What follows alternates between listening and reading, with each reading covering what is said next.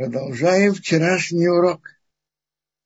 В нашей главе Эйкер написаны интересные слова. Во-первых, в нашей главе Тора очень много говорит об обязанностях сердца. Это из основ...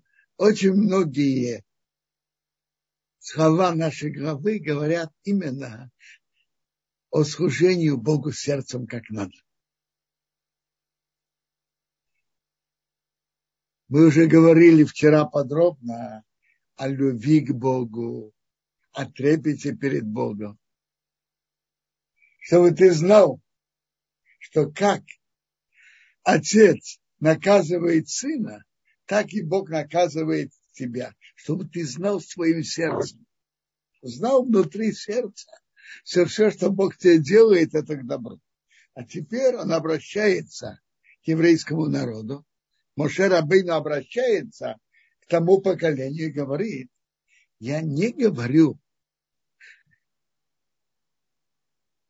с людьми, которые ничего не видят.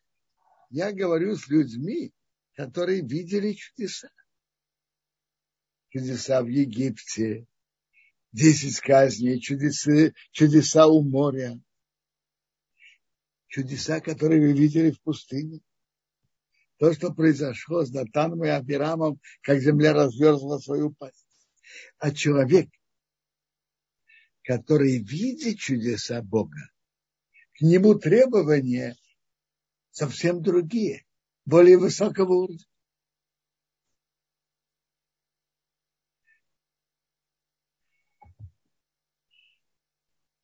Поэтому вы должны очень серьезно соблюдать все, все, что Бог вам велит. Вы видели такие чудеса. И благодаря этому вы будете жить долгие годы на этой земле, на земле, которую Бог дает вам. Читаю дальше. Потому что земля, которой ты приходишь ее наследовать, она не как Египет. Откуда вы вышли? Что ты сеешь свой посев и должен поливать ногой, как огород. То есть ты должен трудиться, нести ведра и поливать. Нести ведрами воду и поливать. А земля который вы переходите туда наследовать. Это земля гор и долин. А дождя неба ты будешь пить воду.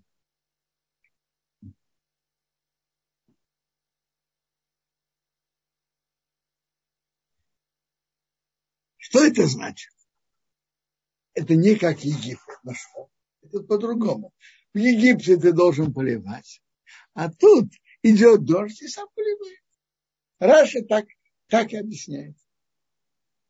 В Египте ты должен был трудиться и поливать. А здесь, в стране, которой Бог тебя вводит, ты не должен поливать. Ты себе спишь спокойно на кровати, ничего не делаешь. Идет дождь и поливаешь. Земля Израиля лучше, чем Египет. Так объясняет Раш.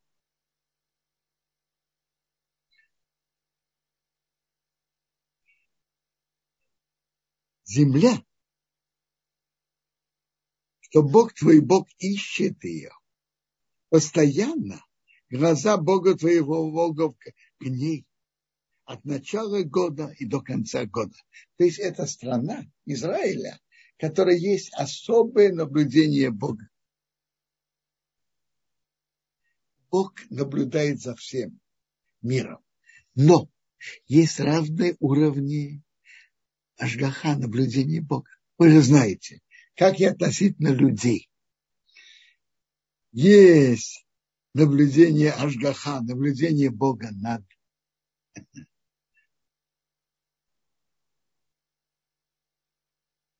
всем ходом мира. И наблюдение Бога особое над людьми. Затем есть наблюдение Бога над другими народами и особое наблюдение Бога над еврейским народом.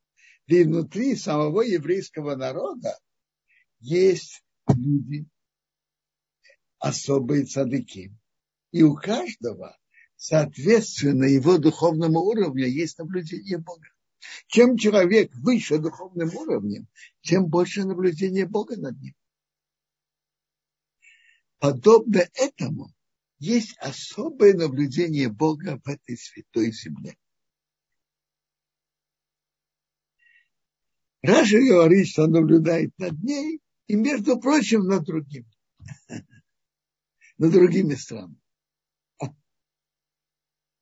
Так я сказал вам объяснение Раши, что земля Израиля, она лучше, чем Египет. В Египте ты должен трудиться, наполнять, наполнять ведра водой, носить э, вверх, поливать. А тут ты себе спишь спокойно и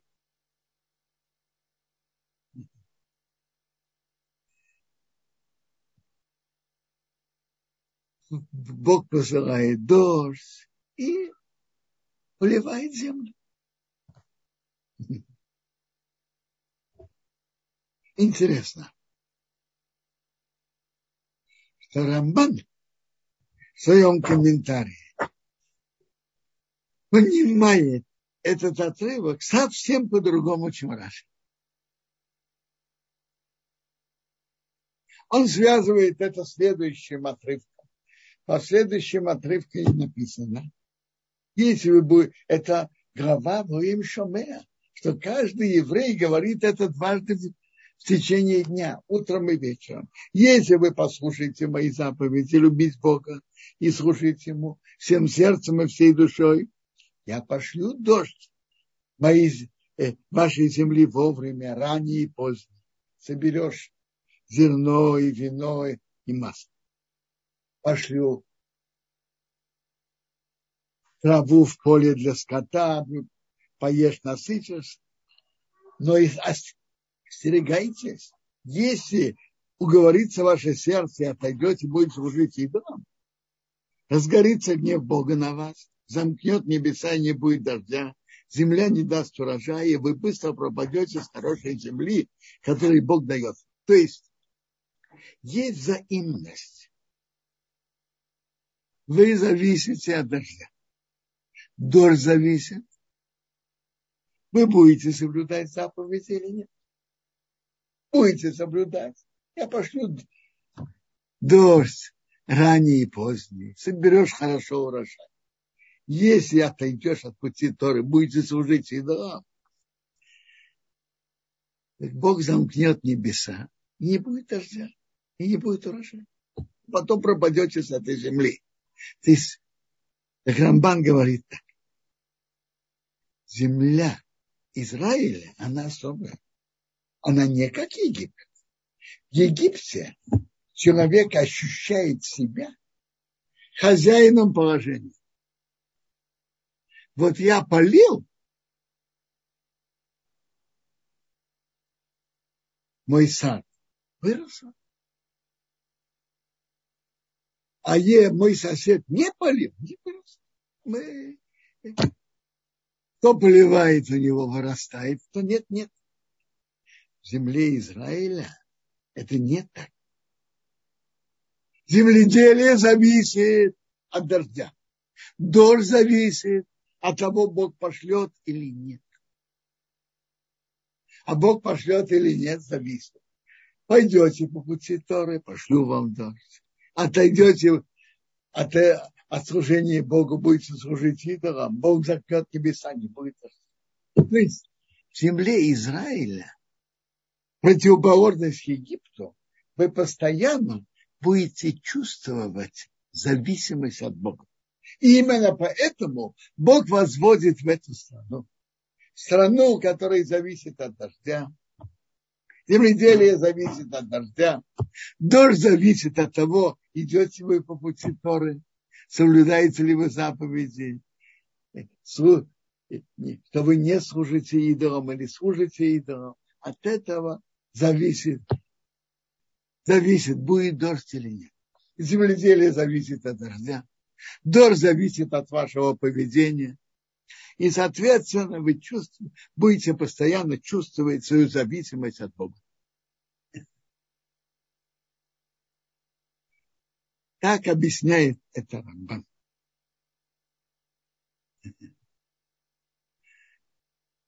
Понятно, что Бог может и высушить Египет. И Бог может все. Но нормальному, естественному ходу событий в Египте человек не чувствует зависимость от, дождя, от Бога от дождя. В своем земледелии не чувствует зависимость. А в земле Израиля вы будете постоянно чувствовать такую зависимость. Ты земля она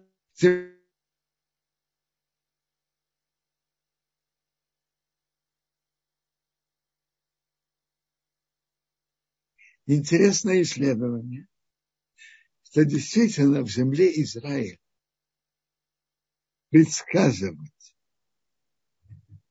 и знать, пойдет дождь или нет, долговременно невозможно. Почему?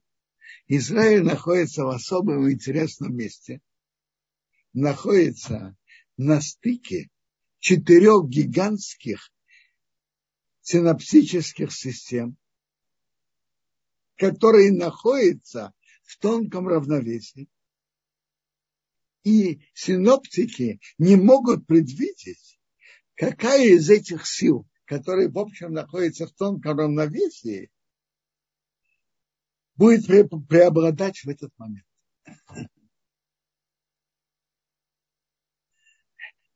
На короткое время это уже видно сейчас, но на более долговременное предсказание синоптики в Израиле не могут, потому что не находятся на стыке, как я уже упомянул, четырех гигантских синаптических систем, которые находятся в тонком равновесии. И не знаю, какая из них будет преобладать. Как интересно, Бог намеренно вводит евреев в эту страну, чтобы они чувствовали зависимость от дождя. Земледелие зависит от дождя, дождь зависит от их поведения, и, соответственно, они будут чувствовать постоянную зависимость от Бога. Так получается по Рамбану. Очень интересно. Интересно, я читал в этом научном исследовании, что подобные места в мире нету. Если говорить более строго и точно, есть еще одно подобное место в, в Тихом океане. Да. Но там же никто не живет, люди там только плавают. А так, другого такого места в мире населенного нет. Израиль, она особое место место, в котором невозможно изначально знать, будет дождь или нет.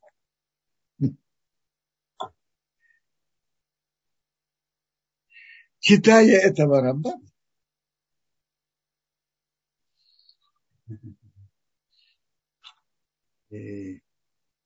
читая этого Рамбана, я подумал, что мы наблюдаем удивительное явление. Слава Богу, мы тут живем. И, в общем, живем нормально. Но постоянно есть какие-то опасности, постоянно какие-то угрозы. Мы не живем, как живут, скажем, в Швейцарии. Спокойно. И совершенно спокойно. Тут есть постоянные угрозы. Тут из Газа, тут от Хизбаллы, тут от Ирана. Э, было когда-то от Ирака. и, и так далее, и так далее. Думаю, почему Бог так ведет? Я уже тут, слава Богу, больше 50 лет. С одной стороны, мы существуем и живем в общем нормально. А с другой стороны, постоянные опасности. Что Бог этим хочет? Читая этого Рамбана, я подумал, что Бог изначально хочет тут, в этой святой земле, в земле Израиля, чтобы мы чувствовали, постоянно чувствовали зависимость от Бога. Постоянно. Бог тут делает с нами много чудес. заслугу я понимаю заслугу тех людей, которые учат Тору, соблюдают заповеди и молятся хорошо. В их заслугу Бог посылает нам много чудес. С другой стороны, Бог хочет дать нам ощущение постоянной зависимости. Между прочим, это, это по, по, линии, по линии Рамбана так это выходит очень понятно. Между прочим, прямо вот сейчас в этой спецоперации в Газе были тоже было удивительное явление. Смотрите. А джиад, исламский джиад, послал, как пишут, тысяч, около 1100 ракет. И практически не было пострадавших на стороне Израиля. А в стороне Газы были пострадавшие. Они пострадали, и часть из них попали в Газу и были даже убиты. Это само удивительно. Бог нас любит – и, и делает нам добро. Мы должны это ощущать. Но мы, с другой стороны, Бог хочет, чтобы мы постоянно чувствовали зависимость от Него.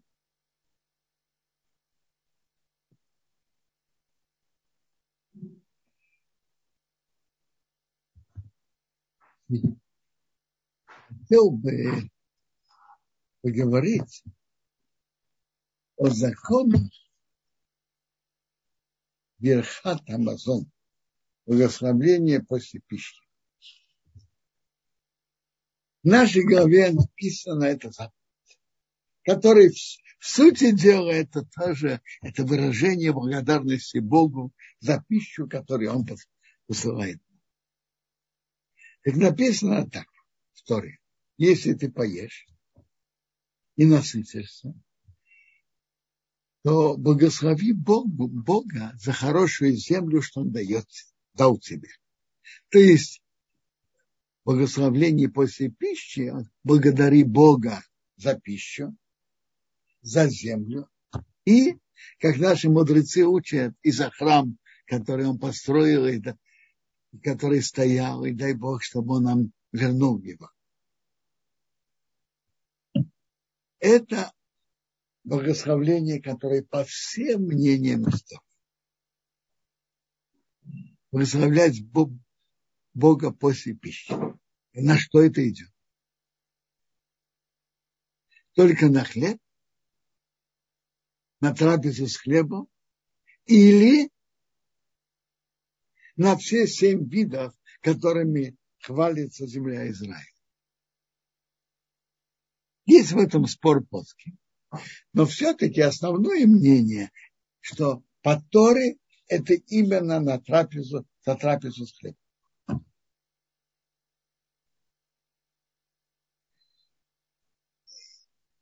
Второе. Когда человек должен э, благодарить Бога, мы должны после семи видов тоже. То есть виноград, финики, гранаты, тоже говорит браху, которая состоит, которая одна, из одной брахи, но она более длинная, это авоиц оприоиц.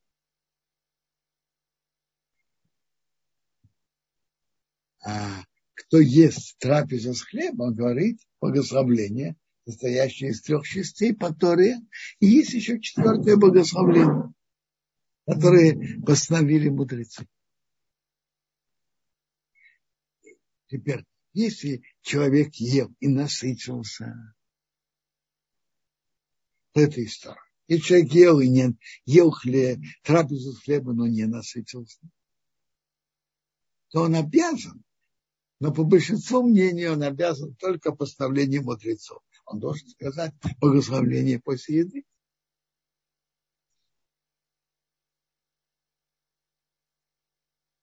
А какая мне разница, это благословение истории или благословение мудрецов? Какая разница?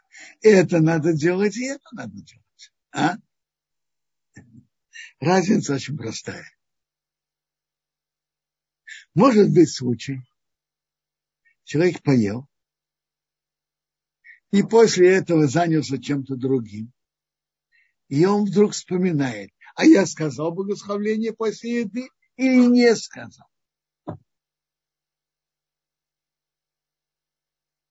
Так если он поел, ел трапезу с хлебом и насытился, то из-за сомнения пусть скажет еще раз благословление. Мы идем на устражение, и он обязан еще раз сказать Берхат Амазон благословление после еды. А если он ел что-то другое не с хлебом, или ел с хлебом, но не насытился, то есть в случае сомнения он не должен сказать благословление. У нас есть общее правило. Сафейк брахот вехакеуба. Сомнение, говорить благословление или нет, мы идем на облегчение, потому что в случае сомнения лучше не произносить имени Бога. Не произносить имени Бога напрасно. В случае же, когда это благословление истории, то, то в случае сомнения мы должны, мы должны благословлять. Да, в случае человек поел и не помнит, говорил благословление или нет.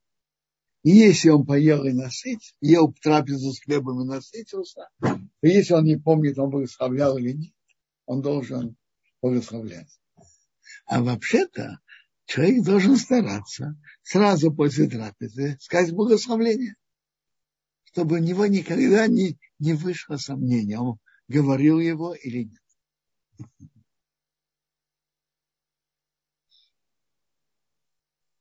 Теперь, так как эти семь видов упомянуты на, в нашей главе второй, пшеница, ячмень, виноград, инжир, гранаты, оливки, финики. Если человек ел, он говорит на них благословление, это называет, называет это меиншан, наподобие трех благословлений. На трапезу с хлебом мы говорим три благословления. А на, если это не трапеза с хлебом, а человек, например, ел виноград или финики, он говорит благословление наподобие трех. Он говорит одно благословление, которое включает в себя содержание всех трех.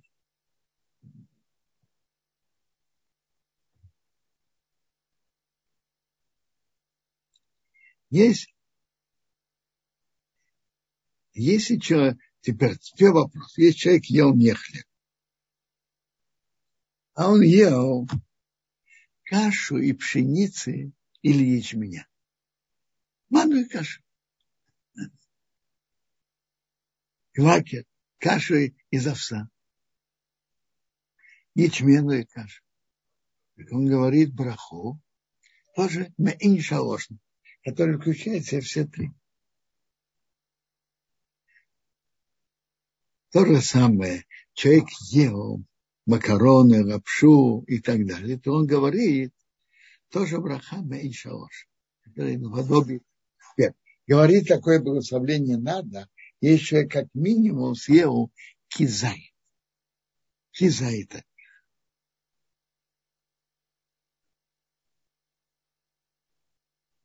Теперь в Талмуде есть интересный закон.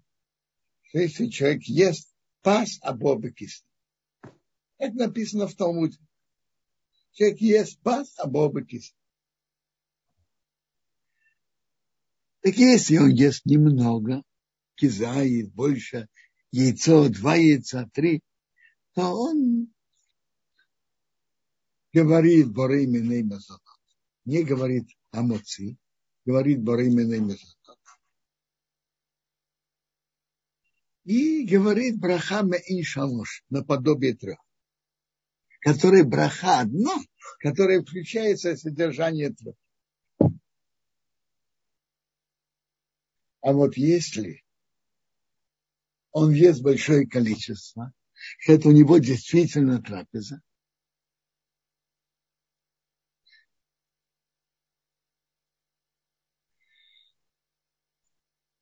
то это не действительно обед, завтрак, такие серьезные. Э, у него это трапеза. То он должен помыть руки на, не, на, на паса Боба с ним, помыть руки и говорить Берхат Амазон, благословение после еды, состоящее из трех благословений. Что такое паса Боба Что это значит? Шулханарух приводит три мнения. Первое мнение.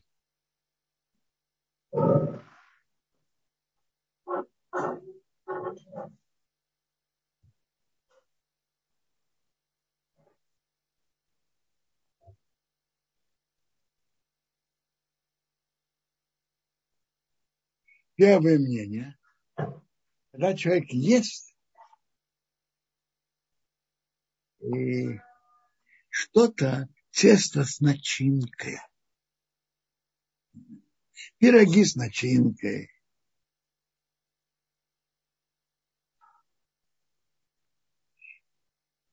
С изюмом, с орехами, с корицей и так далее. С начинкой. Это одно. С начинкой. И, и тогда это имеет даже и особый вкус. Пироги с начинкой, с изюмом имеют другой вкус.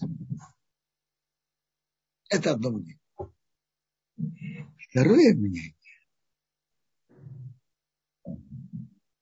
что это сдобное тесто, которое, которое делали не с водой, с молоком, с естественным апельсиновым соком, виноградным соком, с маслом, с маргариной, сахаром, с медом и так далее. И так далее. Вот, допустим, есть пироги, которые сделали с медом. И то, что написано в Рамо, что должно быть большинство, чтобы это было мезонот, а не а не хлеб, что говорили на этом изоно, нужно, чтобы чувствовалась очень сильно э, сдобность этого теста. Большинство, чтобы была сдоба, чем вода. Больше сахара и, марги... и масла, чем воды в, в этом. На, сделано на замешано на масле, маргарине и сахаре больше, чем, больше, чем воды. И тогда говорят на этом Это второе мнение. А сейчас первое мнение с начинкой. Второе сдобное тесто. А третье мнение сделано как хрустящее, как крекеры. Все эти три вида, теперь Шуханарух говорит, что мы принимаем все три мнения. И на все три мы можем говорить Боримина и Мезонот, и, и не мыть руки. Мы их едим Мезонот и не моем руки. А если мы едим такое количество, которое делают, которые и едят, когда как, как трапезу, большое количество, тогда надо помыть руки на, на те же пироги, сказать амуци и сказать после этого три благословления, брехат амацу. У меня не раз было так, что я действительно был голоден и ел пироги, мыл на, на них руки и говорил амуци. Было такое. Такой закон. Так написано в Шухунах. Скажу вам реальный пример. Обсуждается насчет пиццы. Что это такое? Значит, прежде всего, Шуханарух принимает, что мы принимаем все три мнения. И пироги с начинкой считается мазонот. И который выпечен сдобным тестом, считается мазонот. И как крекер тоже считается мазонот. Все три мнения принимают. И если едят небольшое количество, говорят мазонот и мейн шалош, а если едят как, едят как трапезу, такое количество, то надо помыть руки, искать амоци и берхат амазон все три благословения. Это же реальный пример пицца. Местах, которые с, с например, и Харидит, и мне кажется, Рубина тоже, они говорят так, что пицца должно быть сделана тесто, замешано на молоке, чтобы молока было больше, чем воды. И тогда, когда человек ест одну порцию пиццы, то он говорит мезонот, и алабихья. А вот если человек ест две порции пиццы, это уже настоящий обед. Пусть помоет руки, скажет там отцы, и, и после этого благословление после еды.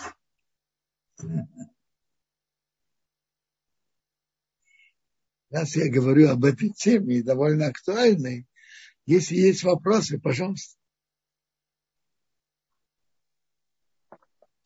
А, Квадарав, спасибо большое. Есть вопросы. Если начнем с этой темы, тогда здесь... Э, вот вопрос был Виталь Хая, спрашивал, вы, правда, уже немножко эту тему осветили. В случае мейн шалош, какие есть правила? Не совсем понимаю суть вопроса. Значит, какие правила? А какое правило? Мейн... Я так... В чем вопрос? Когда человек ест, допустим, виноград, то он говорит Боры Прияиц и говорит Мейн Шалош. А говорит Вал Прияиц и заканчивает Алапирот. Или он тут в Израиле заканчивает Валпоротел. В чем вопрос?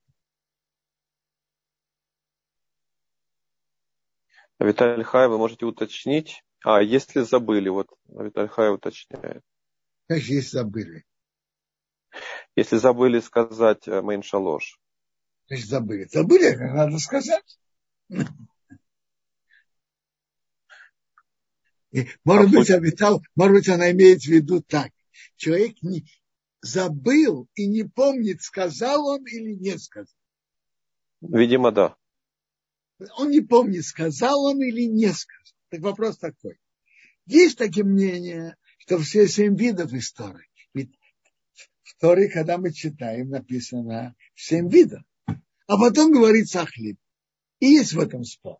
Но все-таки основное мнение принимается, что это, что это только постановление мудрецов. И в случае сомнения он не должен это говорить.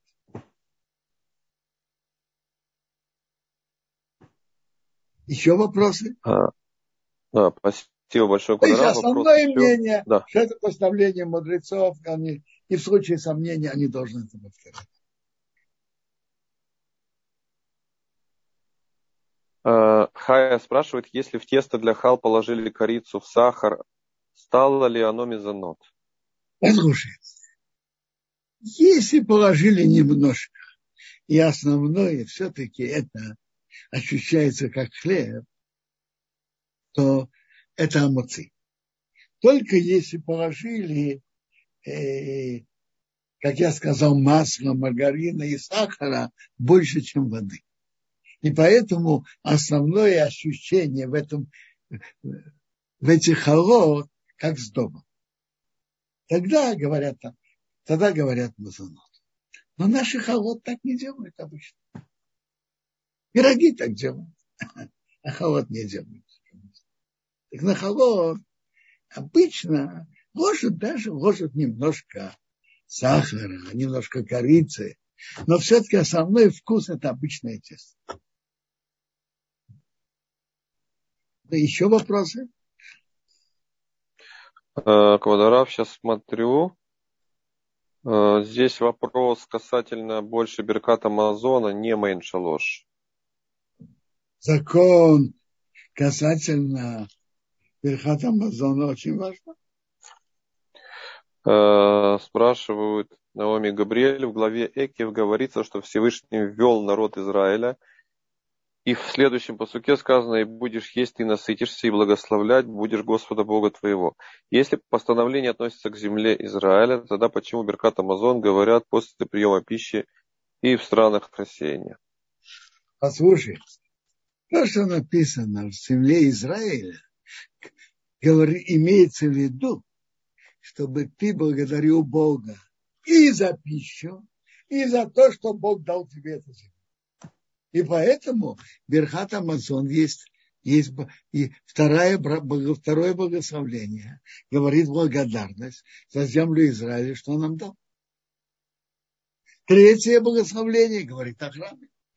И наши мудрецы учат, Орец ты его земля, это земля Израиля. А ты его хорошая, это храм. То есть то, что упоминает земля Израиля, чтобы мы благодарили Бога и за то, что Он дал нам эту, эту прекрасную землю. Но это, это, э, это, это мецва говорится в любом месте, в любом месте этой истории.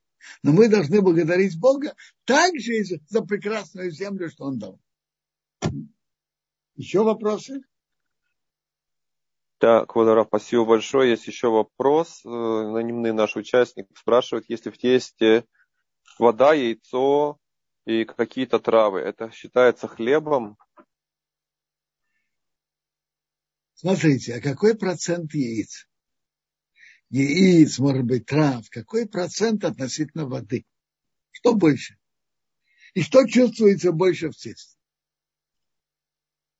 Если больше, э, я не знаю, там масла, сахара, чем воды, и, и, соответственно, это чувствуется больше в тесте, то это мазанок. А если большинство в тесте вода, но есть и масло, и травы. Это амоци. Между прочим, многие хаот, которые продаются в магазинах, они на шаббат, они немножко подслащенные, сладкие. Прибавляют им что-то. Но все-таки основное это вода. И мы говорим на них амоци.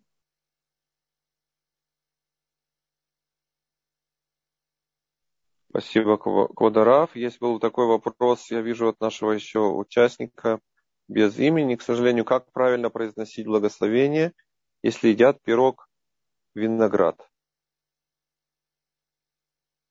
Послушайте, а что значит пирог виноград? Объясните. Э, э, с начинкой винограда? А само те, если действительно то есть много винограда или ириску. И это отдает свой большой знаете, вкус на весь пирог. То, наверное, это масонот. Я, я что-то никогда не видел, не слышал о пироге виноградом, виноградном. Поясните, что это значит? Возможно, имеется в виду, э, как произносить благословение меньше ложь, если человек ел виноград. Возможно, так. А, человек ел виноград. Есть сидур, начинается агоэйц, вауприоэйц, ваутнувата соде. Есть там, смотрите, там же есть несколько возможностей.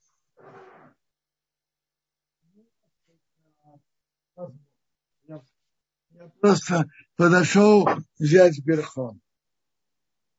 Смотрите, есть несколько возможностей.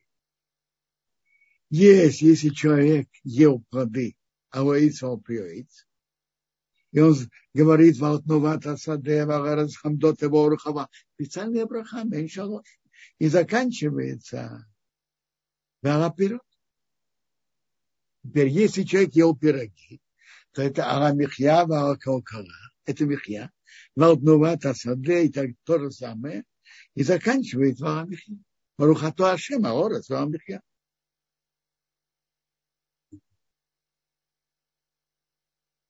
Очень просто. А если человек выпил стакан вина, то он говорит, начинает Арагефа Валпиагефа, и также Алпнувата Садева Радхамдата Ворухаба, и заканчивает Венудел Реха Орес Валпиагефа, то Ашем Орес Валпиагефа.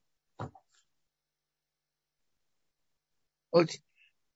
То есть это имеет три возможности или на, или на пироги, это Амбихья Валкалкара, и заканчивает Варамихья, Барухату Ашем Аорес Варамихья, или на плоды. Алоиц, на деревья Валпиоиц, плоды дерева, и заканчивает Валаперес, и говорит Ашем Аорес Валаперес. И третья возможность, на, на вино Арагиф, Валпиагиф, и заканчивает при Алпиагов, это Ашем Аорес Валпиагов. Три возможности. А если человек ел и пирог, и виноград, и, допустим, и, допустим пил вино, он упоминает все три. Есть еще вопросы?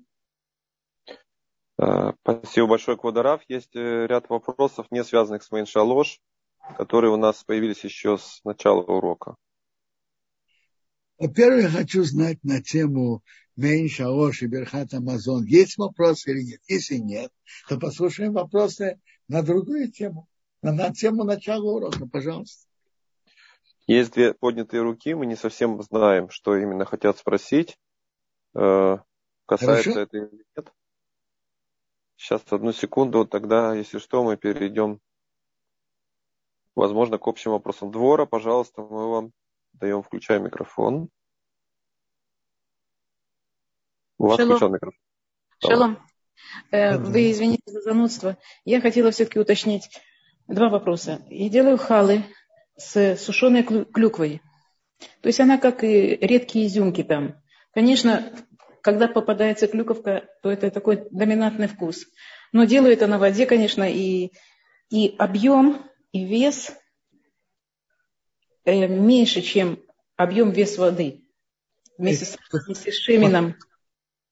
Послушайте, по аштанадскому обычаю однозначно это амуци. Амуци. Зато говорит, если... По аштанадскому это... обычаю однозначно. По сфардиям надо думать. По аштанадскому однозначно амуци. Все, значит, и, и тем более, что если мы едим лесово, значит, уже это сто процентов мы маце говорим, правильно? Это не, немного прибавляет, э, но однозначно, что это амуци. Все, спасибо большое.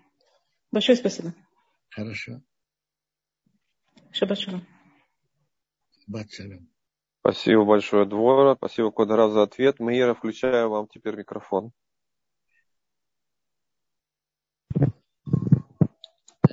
Здравствуйте, меня слышно? Да. да. Э, э, здравствуйте, спасибо, Квадара, спасибо организаторам за замечательный урок. У меня такой вопрос. Если я поела э, что-то с мезонотом, и э, не сказала сразу, значит, э, браху забыла или там думала еще что-то поесть, потом закончила. И сколько времени может быть от трапезы, если я поняла, что я не говорила и хочу сказать, сколько я могу времени, вот этот интервал от, от того, как я закончила есть, и тому, до того времени, когда говорю проход, вот, меньшалош или э, барена пошел работ. Вопрос ваш Спасибо. верный. Э, вопрос ваш очень верный и очень актуальный. То, что написано, пока человек еще не почувствует заново голода, э, а, и, и захочет есть из того же уже после того, как он поел. пока он еще чувствует, что он это поел, и это его насыщает, он может говорить браху. Это сколько может быть времени примерно? Спрашиваете, спрашиваете хороший вопрос. Сколько, сколько это времени? И если я перешла из одного места в другое, допустим, я была в автобусе, что-то там съела, или, допустим, дома съела и не успела сказать, и перешла в автобус. Как в этой ситуации поступить правильно? Смотрите, смотрите. В этом разница. Э, если, э, значит так, насчет времени, это пока человек еще чувствует себя сытым от этого. Точно как, это действительно трудно сказать. Теперь, есть, есть приводится в законе, что Берхат Амазон надо говорить там, где человек ел. Приводится, что тоже на пироги Аламихья надо говорить там, где человек ел. А вот если человек, например, я не знаю, э, ел яблоки, персики, он может говорить браху в любом. Теперь, насчет фруктов, которыми славится земля Израиля, виноград, финики, есть в этом спор.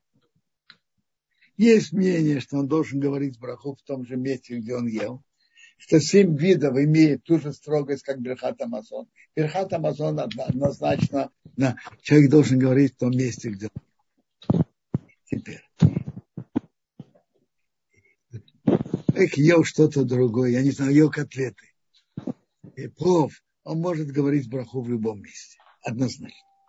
А вот э, меньше, то э, фрукты, виноград, финики, обязательно ли он сказал в том месте или нет, есть два мнения.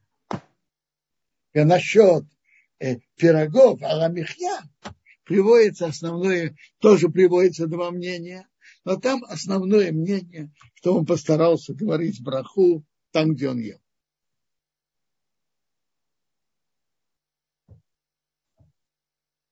Все ясно?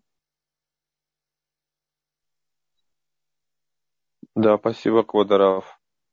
Э, вроде все ясно. Теперь э, Хая Сара у нас здесь в Ютубе слушает нас. Она спрашивает, кусочки халы, оставшиеся с шабата, обмакиваю в смесь молока и яичка.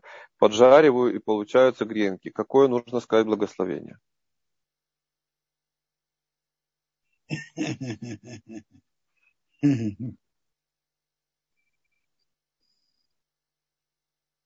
Секундочку.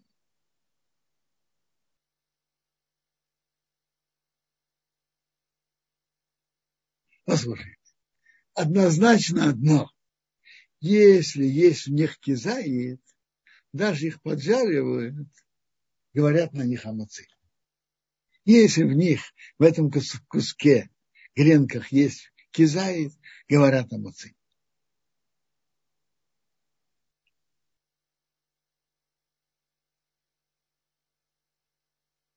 Это однозначно.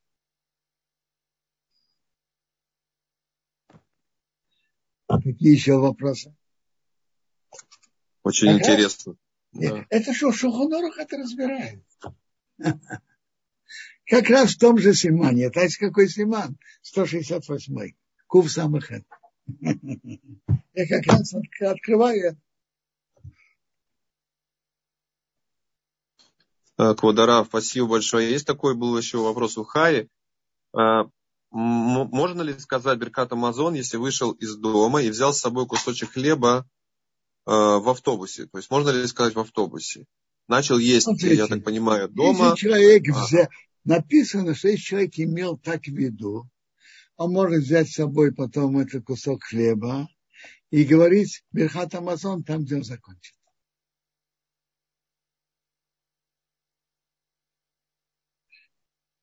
Приводится так.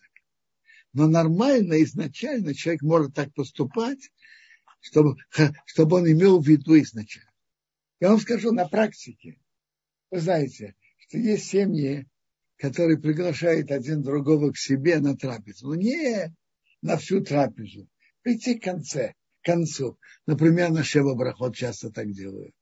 начинает трапезу дома, а заканчивает э, у соседа, у которого есть радость после свадьбы Человек, когда он моет руки, говорит о моци, имеет в виду продолжить трапезу там.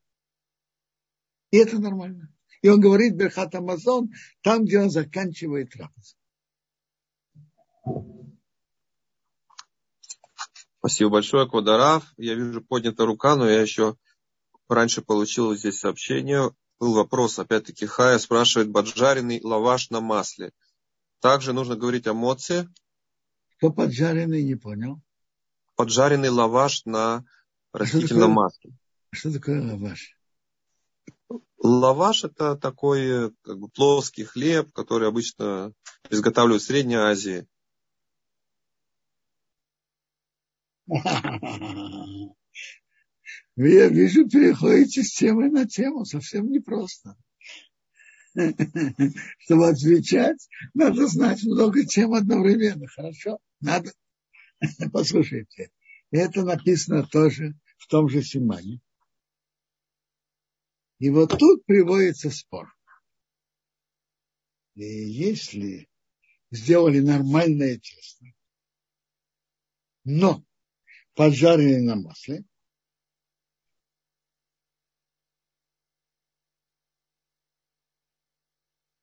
Э, говорят ли это о моци или мазонот? В Шуханарухе, в 13 параграфе этого Симана 168 приводится два мнения. Но Рамбо говорит, принято облегчать и полагаться на мнение, что это моци. То есть этот раваш, которые поджарили на масле, можно говорить на него спокойно о масле? Можно.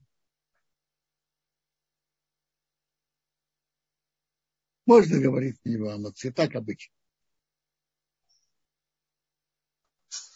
А, спасибо большое, Квадарав. И перед тем, как от, э, включать ой, микрофон. Ой, я хочу, да. я хочу только, только продолжить еще одно. Я вам говорил сейчас пропал самого кислый. Хлеб, который сделан по-особому, он сделан не для э, насыщения, не для трапезы, он сделан, как говорится, для десерта. И я сказал, привел тут три мнения. Или пирог с начинкой, или на сдобном тесте, или как реки. Так если он ест немного, он говорит мазоно и меньше а если он ест количество для трапезы, то моет руки, говорит Амоци и Берхат Амазон. Это именно на это. А вот если, например, потому что в принципе это хлеб. Но это хлеб для десерта, не для, не для трапезы. Поэтому если он ест немножко, то он говорит мазонот. А если он ест много, это, это хлеб. Потому что в действительности это хлеб но это хлеб не для трапезы. Обычно не для трапезы. А вот если, например, кто-то сварил много я не, лапши макарон, э, ячменную кашу, и ест, я не знаю, много, и на, полностью насытился от ячменной каши или от манной каши. Съел не, даже несколько тарелок, сколько бы он не ел. Он съел лапшу и макароны, несколько тарелок. Он, он говорит на это Барейменный мезонот и говорит о Ламихья. Почему? Потому что это ячменная каша, манная каша. Это не хлеб, это каша. Лап, лапша и макароны – это тоже не хлеб. Поэтому не важно, сколько он ест. Это мазонот и алмихт. То, что мы говорили, это говорится только о видах, которые в общем выглядят чем-то похожим на хлеб. Но это хлеб, который не для нас, трапезы и насыщения, а для десерта. Там мы делаем разницу, человек ел немного или много. А вот э, манная каша, ячменная каша, овся, овсяная каша. Сколько бы человек не ел, он говорит мазонот и меньшалош. То же самое лапша и макарон. Между прочим, кугу который делают из лапши, это называют кугул Ярушалми. По многим мнениям, сколько бы человек не ел, это остается как лапша, и он говорит мезонот и меньшалаш, по, по многим мнениям. Есть, кто считает иначе. Насчет кугла. Да. Э, Квадара, спасибо. Мы тогда перейдем к поднятым рукам. Пожалуйста. Так, пожалуйста, Габриэль Наоми, включили микрофон. Алло. Да. Шалом Равин Бенсан Зильбер. У меня к вам есть несколько вопросов. Значит, вчера в Марив, вернее сегодня, я задал вам вопрос, как дословно переводится слово «ман», и вы ответили, цитирую, Раша говорит «ман» от слова «воиман» приготовил. Приготовил, там написано «приготовил еду». Я сегодня посмотрел немножко больше. Рафсади Гоин переводит «ман» приготовление еды. Так Рафсади Гоин, он перевел же Тору на арабский. Э, а я увидел его комментарии, уже переведенные с арабского на, на иврит приготовленная пища. Я посмотрел в, в главе Бешалах этот комментарий Раши, который вы сказали. И Раши ссылается на случай, когда на выходные царь назначил воиман, ежесуточную норму пищи смышленым еврейским мальчикам. Так вот, так вот, получается, что если человек работает в организации, которая предоставляет ему ежесуточный сухпайок, или ежедневное трехразовое питание. Такую пищу можно назвать маном. Я правильно понимаю? Смотрите, эту пищу приготовляют, но назвать ее маном. Это пища, какая она есть. Если, если это тарелка с супом, супом, если котлеты, котлеты, рис, рис. Это пища, которую он дает. Но правильно, организация про организацию можно сказать война. Про организацию. А человек ест какую-то пищу. Про организацию, которая, э, которая его обеспечивает, можно сказать, что она вайман. Что она заготовляет ему, заготавливает Это, пищу. Да. Э, в той же главе Бышалах сказано о мане. Вемру иш эль ахив мангу, что переводят обычно как «и сказали друг другу ман он». Вот откуда такая уверенность, чтобы пищи, которую вот они видят впервые, с уверенностью дать наименование? Или им кто-то раньше сказал, что выпадет такая вещь? Смотрите, если по Равсаде Гоин, что вайман – это приготовленная еда, то это общее слово это общее слово. Говорят, э, они не знали, что это. Был бы это плов, были бы это рис, котлеты, говорили бы то-то, то-то. А не было, э, как это назвать? Просто приготовленная пища. Э, пища, это просто пища. Так они назвали просто пища. Потому что не, они не знали, что это. Парасади Гуэйн очень хорошо понимает, читается. Они не знали, что это. Это приготовленная пища, без общего названия. Не конкретно. Да, и еще вы вчера сказали, что э, то, что пустыня зевнула, это относится к чуду, а не то, что были погибшие. Э, я вот все равно, у меня нет согласия, хочу вас уточнить. Почему вот в этом чуде, когда зевнула пустыня, упоминается не Корах, не его 250 соучастников, а именно вот да там и Аверам Э, с их полными паспортными данными, из какого семейства и колена. Именно они становятся притчей в народе, хотя помимо них было еще 251 человек, плюс он сын Пелота, который на митинг не попал. Почему именно их? Ну, он Бен Пелет, как известно, проспал. Проспал все эти горячие события, как известно. Поэтому его вообще незачем упоминать. Теперь вы спрашиваете, а почему именно упоминают чудо про Датана Авирама, а не эти 250 человек? Послушайте.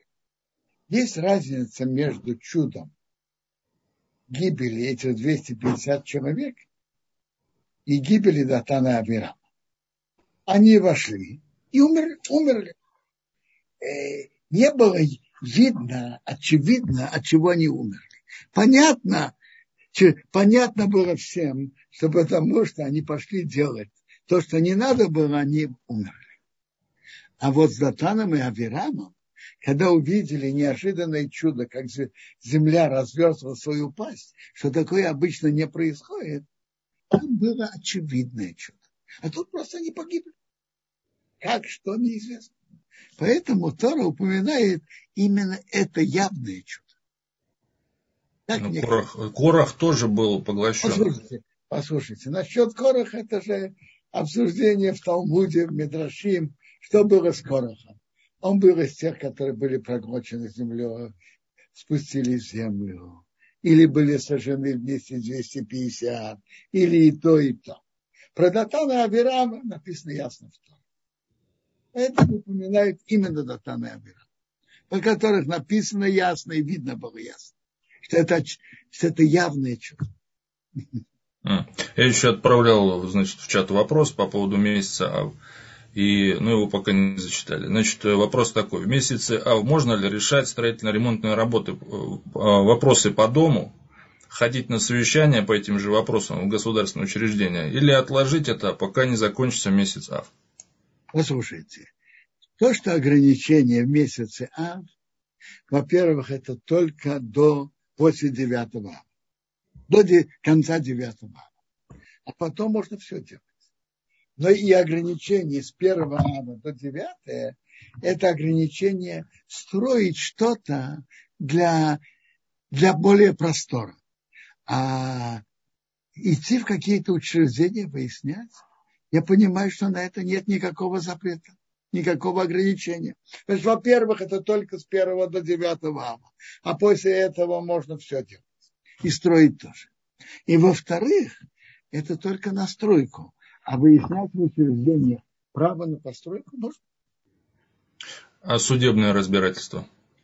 Судебное разбирательство с кем? С неевреем написано, чтобы человек постарался избежать месяца. Я могу вам только повторить, что пишет Мишнабрура в Шарацио. Если можно, он если можно избежать и перенести после месяца, желательно так сделать. А если нет, то хотя бы перенести после девятого. Так, так пишет Мишнабру. Если можно после месяца постараться это сделать, э, судебное разбирать тяжбу с неевреем. А если нет, то хотя бы после девятого.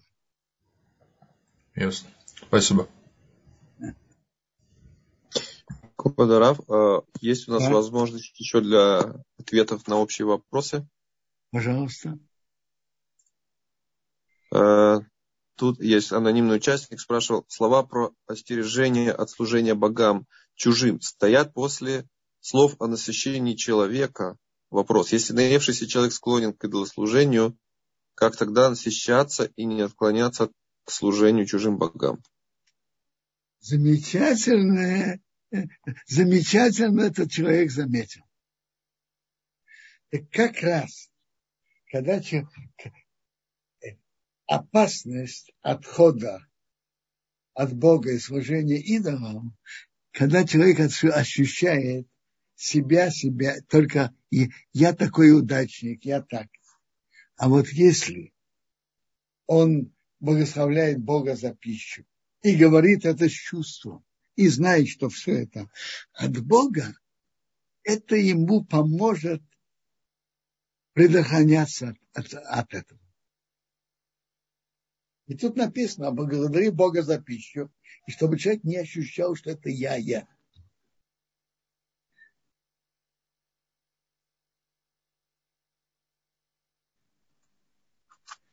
Есть еще вопросы? А, да, спасибо, Кударав. Э, вот Хая спрашивала еще по вчерашнему уроку, если человек старается жить по Торе, Всевышний дает все. Дает в обычном понимании, и уже видны чудеса. Послушай, как раз в нашей годы который второй главе, что мы читаем дважды в день, если будешь слушать, я дам дождь вовремя, ранее послушай. Есть наблюдение Бога за каждым конкретным человеком. А есть э, отношение Бога ко всему народу. Понятно, что каждое соблюдение заповедей посылает человека благословление. Но, то, но вот обещание, которое написано в конце нашей главы, если будете слушать, пошлю дождь вашей земли своевременно, ранее и позднее, будешь собирать урожай, а если нет, Бог замкнет небеса, и не будет дождя, а земля не даст урожай, Рамбан в главе Бахукотай объясняет это, что речь идет о всем еврейском народе, не о конкретном человеке. И тут есть более четкое э, обязательство Бога. Если еврейский народ идет по пути Торы, то дожди идут вовремя, и урожаи хорошие, и мы спокойны от врагов. А если отходит от пути Торы, то не будет дождя, не будет урожая, будем иметь поражение от врагов. То есть Рамбан говорит, что это, эти обещания, это, это, это имеется в виду именно отношение ко всему еврейскому народу. Что тут видно ясно взаимность отношений.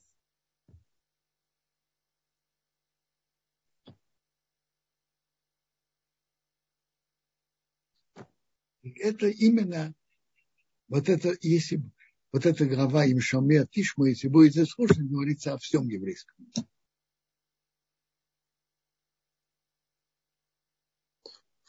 А, спасибо большое, Квадраф. У нас есть еще время? Можно еще пару минут. А, был вопрос у нас сегодня, действительно, очень много вопросов. А, сколько времени может пройти от еды хлеба в начале трапезы и когда уже потом хлеб не едят до окончания трапезы?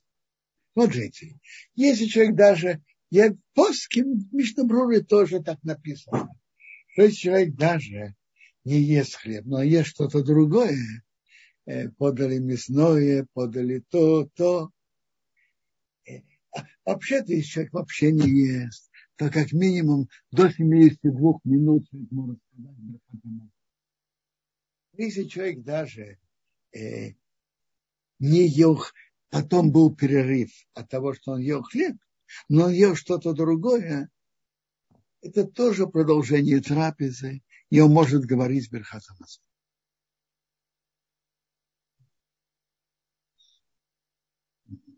Между прочим, в последнее время стал очень хороший обычай на многих свадьбах. Не тянут время до Берхатамазона моют руки, подают первое блюдо, второе. И где-то 10 или пару минут после 10 говорят Берхат Амазон. И выходит, что не, не получается у людей большого перерыва. Это очень хороший обычай. И пока очень много людей остаются на Берхат Амазон. Это очень хор- хороший обычай, который стал последние годы на многих свадьбах.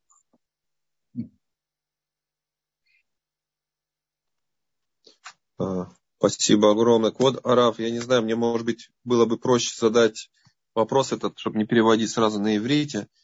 Лама леагит еш казот о эйн. Лама ло лет яхес ле кавнато шель ото эхат. Ма уроце лехоль эт бейцим бемитуганот о давка лехем. Что Леви хочет спросить касательно непосредственно того, кто ест. Как Значит, я не смотрите. Вы, то есть, почему мы смотрим общие правила, а не конкретно? Это вопрос. Смотрите, это я слышу вопрос, но, но смотрите, есть вопросы, в которых в законе идут за, за то, что в общем принято за большинство. Это во многих законах это так. Это не только в этом законе. Я слышу э, возможность, возможность смотреть по-другому. В законе приводится, что мы идем по большинству. Но, между прочим, мы идем и за каждым человеком.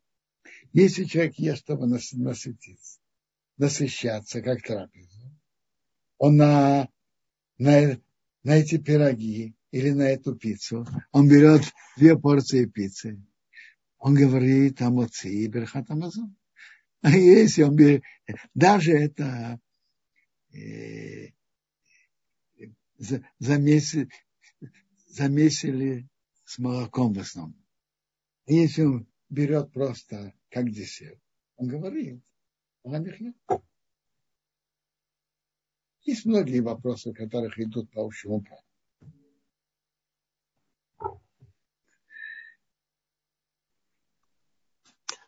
Квадарав. Можно, можно, можно спросить еще? Хорошо.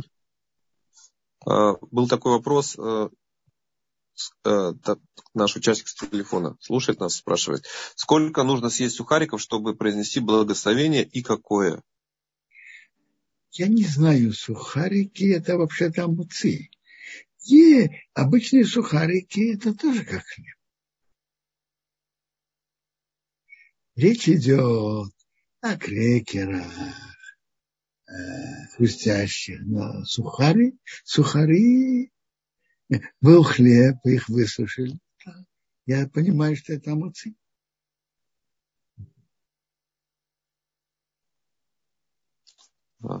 Спасибо большое, Квадаров.